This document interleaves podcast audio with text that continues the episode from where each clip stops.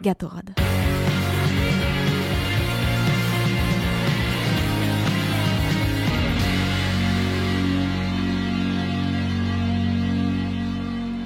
Il s'est passé beaucoup de choses hein, ce week-end. hein. En tout cas, personnellement, de mon côté sportif, on a vu euh, un champion français de Formule 2. Donc, ça- Formule de 2? Formule 2. Donc en gros, c'est la Formule 1, sauf qu'il y a un 2 à la fin. Euh, c'est le français euh, Théo Pourchère qui a réussi à remporter la compétition. Donc on lui souhaite toutes mes félicitations. Il y a eu aussi, bon ça c'est plus personnel, les Survivor Series de la WWE qui ont eu euh, peut-être l'une des plus grands l'un des plus grands retours de l'histoire en la personne de CM Punk qui a fait son retour pour ceux qui connaissent. Donc Et ça, pour catch. hein. Voilà, et pour ceux que je spoil, bah tant pis pour vous. Et puis c'est déjà quand même un- de sacrés événements. Et aussi ce, ce week-end, hein, j'ai reçu euh, peut-être le, le pire message. hein, euh, le, le- le pire message possible, hein, euh, j'avoue, je m'y attendais pas et j'en suis malheureux. Euh, je l'ai donné à Léo qui l'a écouté et qui est d'accord avec moi pour dire Ouais. que c'est peut-être le pire message euh, qu'on peut recevoir euh, d'un membre de sa famille. Bon, allez, vas-y, balance là. Salut Louis, j'espère que tu vas bien. Euh, bah écoute, euh, je t'annonce que je viens. Voilà, je viens pour te souhaiter euh, un bon anniversaire la semaine prochaine. Voilà, je me suis dit que ça ferait plaisir hein, de me voir, de m'héberger à nouveau. euh, voilà quoi, parce qu'écoute, euh, en tout cas de mon côté, tout va bien. Tout va bien, je disais. Et du coup, bah euh, je viens, c'est cadeau, c'est pour moi, ça m'improvise, ça me fait plaisir. Je place la bombe chef. Du coup, bah à la semaine prochaine, à lundi prochain, bisous. Voilà, est-ce qu'il y a aïe, besoin aïe. d'expliquer un peu euh, ce qui se passe? Hein, euh, Oui. Ouais, d'accord. bah écoutez, euh, je pense que ça fait un moment que vous connaissez le personnage. hein, mon cousin Paul, euh, habitué d'être fiché S et euh, d'avoir des problèmes de partout dans le monde entier, et bah sera là la semaine prochaine. Voilà, il sera là en direct euh, à la radio. euh, Il va encore rentrer, je sais pas, il va exploser une fenêtre, exploser une porte, je sais pas comment il va faire, mais. Bon, bah, c'est comme ça. hein. Ouais, non, mais Tant tu pis. vois, euh, ça- pourquoi t'as pourquoi- t'as un membre de ta famille comme ça qui passe son temps à faire des conneries euh, Non. Non, Non. non, c'est que il y a que ton cousin. Ouais, je pense que dans la Terre, je crois qu'il n'y a pas pire être humain. En tout cas, il sera là la semaine prochaine et il s'amusera sans doute à me casser les pieds en direct ce coup-ci. Mais bon, je pense que la parenthèse est fermée. On va pouvoir parler de la chronique du jour, qui est une chronique. Euh, je suis retombé récemment sur un reportage euh, sur euh, un crash d'avion. Un crash d'avion qui contenait euh, de célèbres sportifs dedans, et notamment un qui, lui, m'a vraiment marqué pour le coup, qui m'a vraiment touché. Et donc, du coup, on va pouvoir en discuter aujourd'hui parce que effectivement, c'est un, un- scandale qui a eu lieu sur plusieurs, plusieurs années. Et c'est un homme qui a beaucoup souffert en très peu de temps. Donc on va pouvoir en discuter. Parfois, certains sentiments, certaines émotions caractérisent des gens pour plein de raisons différentes. Une succession d'événements chanceux ou non, le sort qui s'acharne, une joie constante comme une tristesse es- extrêmement grande. L'émotion, ou plutôt le sentiment qui caractérise le sportif du jour, est l'injustice. Une injustice cruelle, froide, qui a frappé un athlète en particulier. Comme disait un reportage de ce sportif, on lui a tout pris. Alexis Vastine était sans conteste un prodige dans son sport. Dans une famille où la boxe se transmet de génération en génération, Alexis rentre très rapidement dans le train familial, poussé par, poussé par son père, sélectionné en équipe de France et secondé par son grand frère, Adriani. Alexis fait partie d'une famille de cinq frères et sœurs, Adriani donc, et Cassie, Cindy et Célie.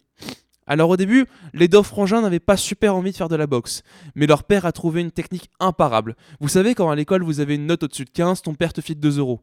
Bah c'est plus ou moins pareil en fait. Les, jeunes Bastines vont rentrer petit à petit dans le monde de la boxe. Une heure de cours sera égale à quelques francs.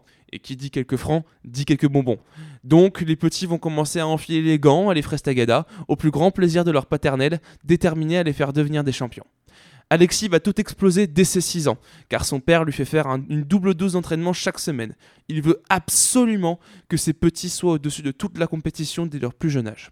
Et ça marche. Après des années où les deux démolissent les catégories minimes, cadet et junior, Adriani est appelé en 1999 au pôle France Espoir Junior de Vendôme, rejoint un an plus tard par Alexis. Les deux vont donc jongler entre cours et boxe anglaise. Je pense qu'il faut faire ici une petite pause pour résoudre l'énigme de la distinction entre la boxe française et la boxe anglaise. En fait, il y a une différence majeure, c'est les parties du corps qui sont autorisées pour donner des coups. Alors que la boxe anglaise se limite à l'utilisation des poings, la boxe française exploite également les pieds. Le principe d'un combat par contre reste globalement la même en boxe anglaise et en boxe française. Combattre en alternant attaque et défense à l'aide de mouvements et de coups portés contre un adversaire. L'équipement est quasiment le même en boxe anglaise et en boxe française et le lieu du combat c'est le même, c'est un ring. D'ailleurs, petite statistique à noter, la boxe a été élue le sport le plus difficile selon le classement ESPN, les arts martiaux étant en sixième place. La boxe anglaise, euh, pardon, la chaîne de télévision américaine a réalisé un classement des sports les plus difficiles, la boxe anglaise étant arrivée en tête de liste. Donc nous sommes face à Alexis, un prodige de l'un des sports les plus relevés possibles, et c'était déjà le cas à l'époque. Mais autre chose était monnaie courante aussi, nous y reviendrons plus tard. Après des premiers matchs officiels prometteurs, Alexis démarre vraiment sa carrière en 2003, où il devient d'entrée champion de France junior de sa catégorie, qu'il conservera l'année suivante. Ce qui lui a valu d'ailleurs une sélection pour l'équipe de France. Énorme accomplissement, surtout que notre ami n'avait pas encore 20 ans à ce moment-là. Jusqu'en 2007, il continue de progresser, de dévoiler petit à petit sa boxe, offensive, sans retenue et en confiance. Il montre que c'est un adversaire déjà valeureux, contre lequel il ne faut pas prendre jeunesse pour inexpérience, et qui est considéré comme un futur grand de sa discipline. Après un passage à l'armée, où, il est formé pour devenir moniteur de sport, il se prépare pour participer aux Jeux Olympiques de 2008, où il est d'ailleurs dans les noms pour porter la flamme olympique, se dit en passant. Petite précision euh, en passant, Alexis concourt dans la catégorie des super légers, c'est-à-dire des moins de 64 kg à peu près. Les catégories de boxe et de beaucoup de sports de combat d'ailleurs se font par le poids. et comme on parlait de catégories depuis tout à l'heure sans mentionner laquelle, je me suis permis d'en parler juste avant le début de tout le dénouement de cette histoire. Car c'est à partir des demi-finales de ces Jeux Olympiques que la vie oui j'ai bien dit la vie, d'Alexis va commencer à partir en lambeaux. Face au Dominicain Félix Diaz, Alexis maîtrise son sujet. À la troisième reprise, le Français mène au point et son adversaire n'a plus le choix. Il doit le presser. Et à ce moment précis, l'arbitre de la rencontre va tout faire basculer. Sur une faute invisible, Alexis prend une pénalité et perd deux points. Et à 19 secondes de la fin du combat, même situation, même conséquence. L'arbitre remet une pénalité à notre ami, qui de ce fait est défait suite à deux erreurs d'arbitrage. Diaz va en finale. La scène est terrible. Agenouillé sur le ring, en pleurs à la fin du combat, Alexis hurle Ils n'ont pas le droit, ils n'ont pas le droit de faire ça. Les médias français dénoncent un scandale arbitral, l'équipe titre le scandale Bastine. Et une réclamation est faite en vain. Le pire dans tout ça, c'est que Félix Diaz écrasera son adversaire pour devenir champion olympique, alors que Alexis devra se contenter d'une médaille de bronze. Et la danse continue. Entre fin 2008 et début 2012, la vie n'est pas simple pour notre ami. Alors qu'il est de retour sur un grand niveau après cet énorme scandale, il va subir plusieurs blessures et sa médiatisation, notamment vis-à-vis de son contrat avec Adidas, qui va lui permettre d'ailleurs d'être choisi pour présenter les tenues olympiques de la, cérémonie d'ouverture, il s'entend de moins en moins bien avec le groupe France, apparemment jaloux de son succès. On peut noter un incident avec Jérémy Bécu, compatriote boxeur, qui va clairement pas arranger la situation. Malgré tout, notre ami Alexis est plus motivé que jamais pour laver l'affront de 2008, lorsqu'il se présente à Londres pour les JO 2012.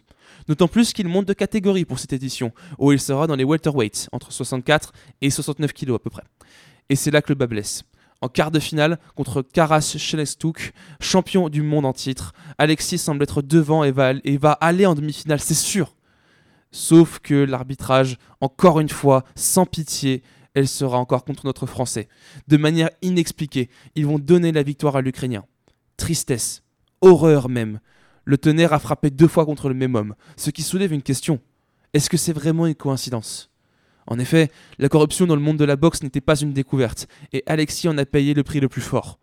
L'injustice est énorme, d'autant plus qu'elle est plus grande quand on le voit en pleurs, hurler, pas encore, pas deux fois, et s'allonger au milieu du ring. La petite interview qu'il donne sur France 3 après ça est extrêmement triste et très lourde de sens. La réclamation sera refusée. Alexis Vastine est éliminé. Par la suite, la chute est grande. Il rentrera en dépression et se laisse aller aux excès. Il tente malgré tout un retour en 2015. Mais sa sœur Célie meurt dans un accident de voiture. La foudre s'est encore abattue. Et lorsqu'Alexis monte dans un avion avec Camille Muffat, nageuse olympique, et Florence Artaud, navigatrice française, il part pour tourner dans un programme télé où des sportifs de haut niveau doivent survivre dans la nature. Un dérivé de Colanta, en gros, qui s'appelle Dropped, traduisé largué. Mais en montant dans cet avion, le coup de tonnerre fatidique va sonner. L'appareil entre collision avec un autre en plein vol, il n'y a pas de survivant. Alexis Bastine décède tragiquement à l'âge de 28 ans. Quand le sort s'acharne, il est impossible de se sortir, et quand le sentiment qui te caractérise est l'injustice, la vie ne te fait pas de cadeau. Alexis Vastine a subi les décisions que le destin et la corruption lui ont balancées à la figure, et il en a perdu la vie. Sa vie sera marquée par la douleur, et le monde a perdu un grand athlète, et un garçon beau cœur, gentil et combatif, qui au début faisait de la boxe pour acheter des bonbons. Et pour conclure, j'aimerais reprendre cette phrase terriblement lourde de sens énoncée par le reportage de France Télévisions pour leur documentaire hommage sur ce crash d'avion horrible.